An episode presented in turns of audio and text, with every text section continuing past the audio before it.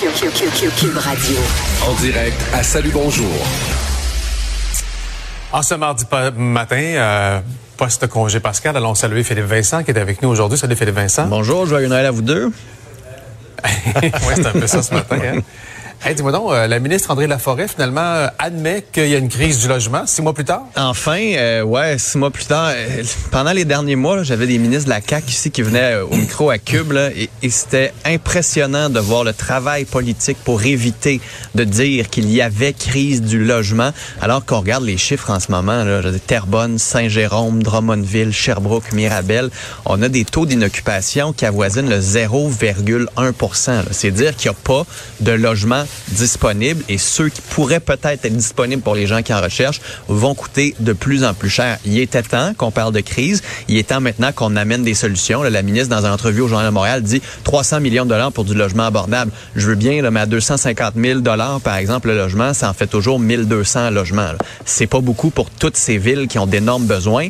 Puis Montréal, on dit, bah, le taux d'inoccupation, il est élevé, mais en même temps, le problème à Montréal, c'est le prix d'achat. On est rendu, selon Royal Lepage, on va bientôt atteindre le 600 000 dollars en moyenne pour une résidence à Montréal. Ça va continuer de grimper. Je suis allé voir ce matin sur la SCHL, il y a un petit calculateur. Là. Vous mettez vos revenus, vous mettez votre mise de fonds, vous mettez vos dépenses mensuelles. Ça vous donne une idée du prix que vous êtes capable d'acheter. Et pour quelqu'un, un revenu, là, un ménage qui fait 100 000 dollars, donc deux parents à 50 000 dollars, qui met 50 000 dollars sur une maison et qui dépense à peu près 2000 dollars par mois, voiture, épicerie, école, sport et autres, on peut même pas s'acheter quelque chose à 400 000 dollars. Donc, qui va être capable de s'acheter quelque chose à Montréal? Et ceux qui ne pourront pas vivre à Montréal vont aller où? Ben, dans ces villes-là où il y a un taux d'inoccupation. Alors, la crise, elle est importante. Soit que le gouvernement se fermait les yeux et refusait de la voir, ou soit que le gouvernement n'a pas assez agi et maintenant, ils sont responsables de cette crise-là. Problème sérieux. Autre chose complètement, euh, la COVID, un sondage ce matin qui montre que les Québécois sont, euh, sont sereins, sont, sont, optimistes. On pense que le pire est derrière nous pour être, avoir une mauvaise surprise. Oui, peut, peut-être. En même temps, quand on dit optimiste, le pire est derrière nous, j'ai un peu l'impression qu'on est surtout tanné. Euh, et ça, pour la mhm. santé publique, ça va être un peu compliqué. Là, si jamais ça devait se compliquer après Pâques, là, on va voir donc à quel point il va y avoir hausse de cas, possiblement hausse des hospitalisations. On espère que non. On espère se tromper. On espère que ça n'arrivera pas.